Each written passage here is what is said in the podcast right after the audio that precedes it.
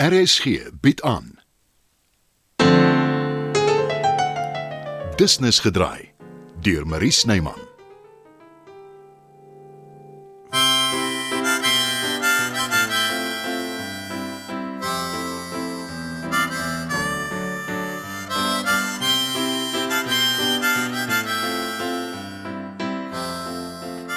Môre Elvira.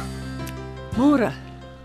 Jy praat al daar lank skaars met my. Ek is nou moeg vir die spaarkamer. Kan ons nie maar vrede maak nie? Ons kan as jy vir my verduidelik hoekom jy weer met jou streke begin? Dis darm nie heeltemal waar nie. As jy reg sal onthou, het eh, ek 'n grap gemaak en toe vererg jy jou. Ek onthou presies wat gebeur het. Dit was 'n flou grap wat jy twee keer gemaak het. Dit het die romantiese atmosfeer wat ek probeer skep het heeltemal beduiwel. Dis hoekom ek my vererg het. Ek is jammer. As ek dit kon oordoen, Jy kan nie. En die ergste van alles is toe verloor jy jou humeur. ek is ook maar net 'n mens. Moenie onskuldig pleit nie. Jy weet baie goed waaroor dit gaan. Dat 'n man se verlede die hele tyd teen sy kop gegooi word. Ek gooi niks teen jou kop nie en alermins jou verlede. Maar as jy in jou ou gewoontes gaan verval, het ons 'n probleem. Ek weet. Ek het 'n belofte aan jou gemaak dat ek dit my meer sal beteel. Dit was regtig net 'n glips, 'n uitsondering. Ek hoop so, Dieter. Anders kan jy jou goed pak en jou ry kry. Is jy ernstig? S- Sommer net so. Ja, Dieter. Ek is dodelik ernstig.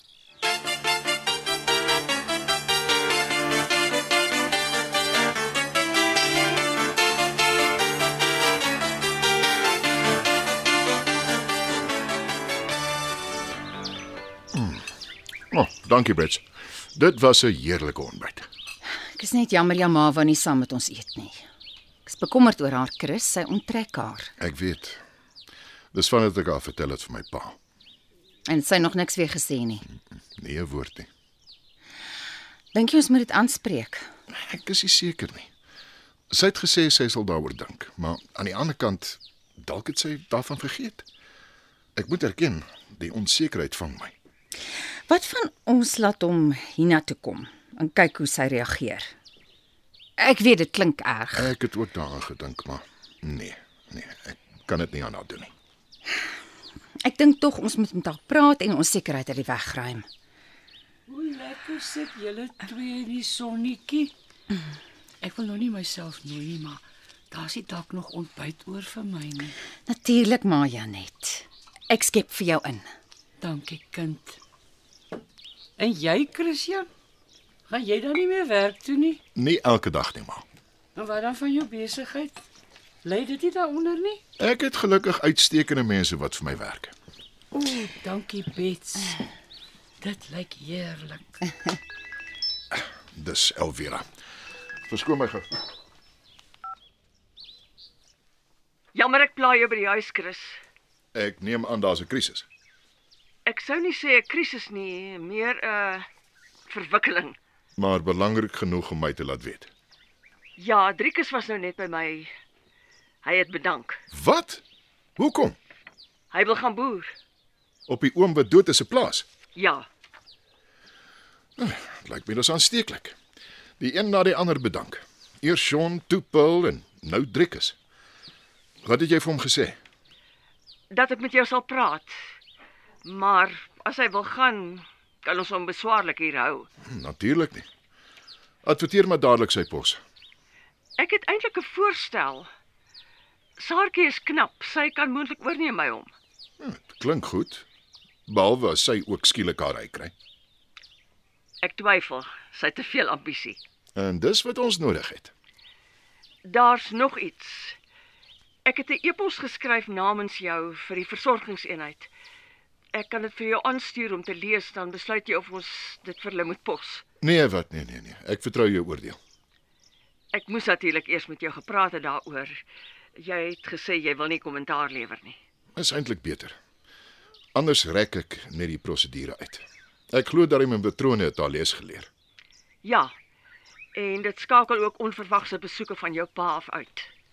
Ek sê dit maar weer Elwera. Jy is my regterhand.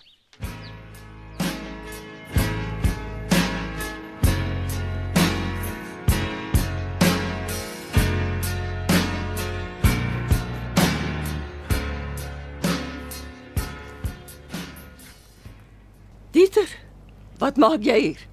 Ek het geweet eh, blomme gaan nie die ding doen nie. Toe koop ek maar vir jou die. Ek wil nie geskenke hê nie, Dieter. Maar, maar ek wil vergewe word. En weer sê ek is jammer. Kyk of jy daarvan hou. Pareloorbelle. Volgens die juwelier word parels as goeie geluk beskou want dit begin as 'n eenvoudige sandkorrel wat groei tot dit 'n kosbare juweel word. Goeie verkoopstegniek. Ek het vir hom die situasie verduidelik, en en net vlugtig en en dis wat hy voorgestel het. Eh, Ek, ek koop jou daarvan. Dankie, Dieter. En saam met die oorbelle kom daar 'n plegtige belofte van my dat ek nie weer my hiermeer sal verloor nie. Eh, Nie met jou nie. Eh, Kyk, as iemand nou in die pad voor my swak bestuur, dit is nou 'n ander storie, maar Eintlik moet jy oral selfbeheersing toepas. Ek weet.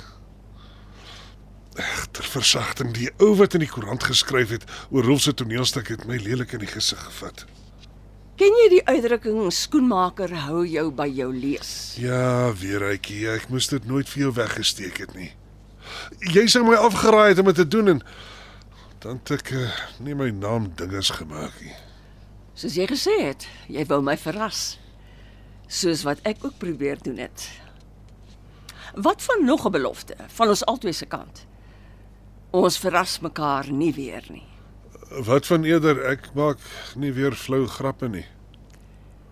Jy was reg. Ek was te lig geraak. Ek is baie lief vir jou, Vera. Ek wil jou nooit verloor nie. Ek is self nie baie lus om oor te begin nie.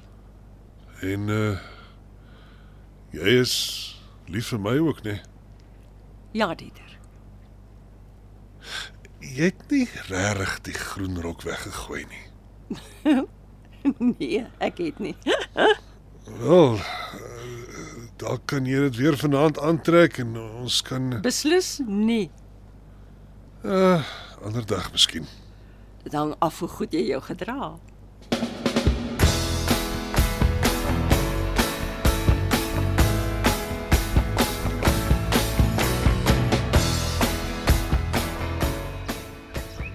Ek wonder hoe Danny daaroor gaan voel dat Rikus plaas toe trek. Dis iets wat die twee van hulle moet uitklaar. As die kind ooit eendag terugkom van Amerika af. Hy volg nog altyd sy eie kop. O, as Nou ek bly ek kry julle twee hier. Uh, daar's iets wat ek julle moet vertel. Wat is dit, ma? Jou pa lewe, Christian. Hy's nie dood soos wat ons gedink het nie. Eintlik is ma die een wat O, wel- Eh, Hoe weet jy dit, Ma Janet? Dis die matrone. Sy het my gesê jy moet haar bel, Christian. En sê vir haar sy moet hom bring. Ek wil hom sien. is ma seker. Ja, my kind. Doodseker en sommer gou ook.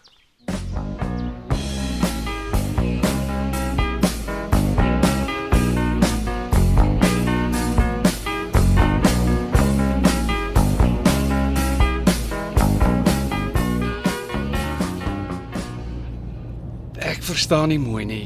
Jy het dit duidelik gemaak ek mag haar net nooit weer sien nie en nou vat jy my na haar toe. Jy het nie gesê sy dink ek is Bokveld toe nie. Danksy jou vriendin, die matrone, weet sy jy lewe as sy wil jou sien. Ek is nie seker wat ek vir haar moet sê nie. Die minimum. En moenie haar ontstel nie. Waarvoor sal ek dit nou doen? Kom ons maak. Dalk liewer nie daai blik wurms oop nie.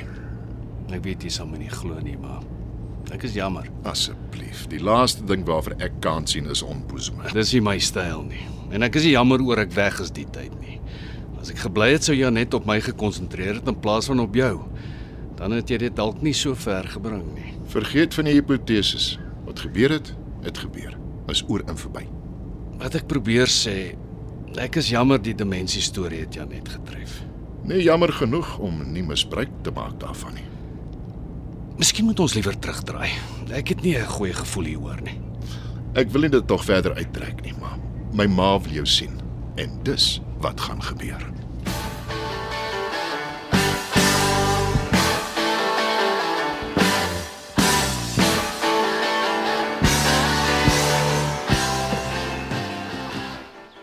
Waarheen het Christian so skielik verdwyn, Bets?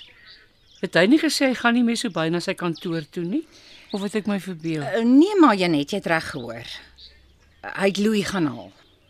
My Louis. Dis reg, ja. Maar hoe weet Christian dan waar hy is? Maar eh, Die matrone het hom gesê, nê? Nee. miskien, ja. En hy bring hom hiernatoe. Na die huis toe. Ja, maar Janet. Hy gaan darm seker nie ook hier kom bly nie. Dit sal nie goeie werk afgee nie. Eh, Beslis nie.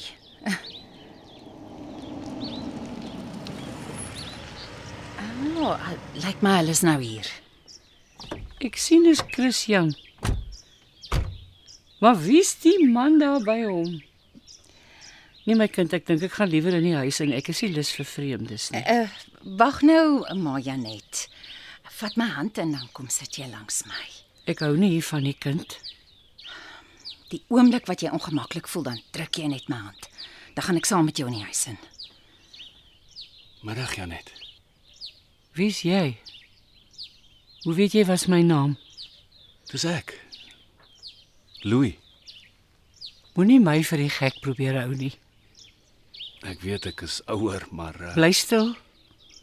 Ek praat nie met vreemde mans nie, Christian. Vat die man weg, ek ken hom nie.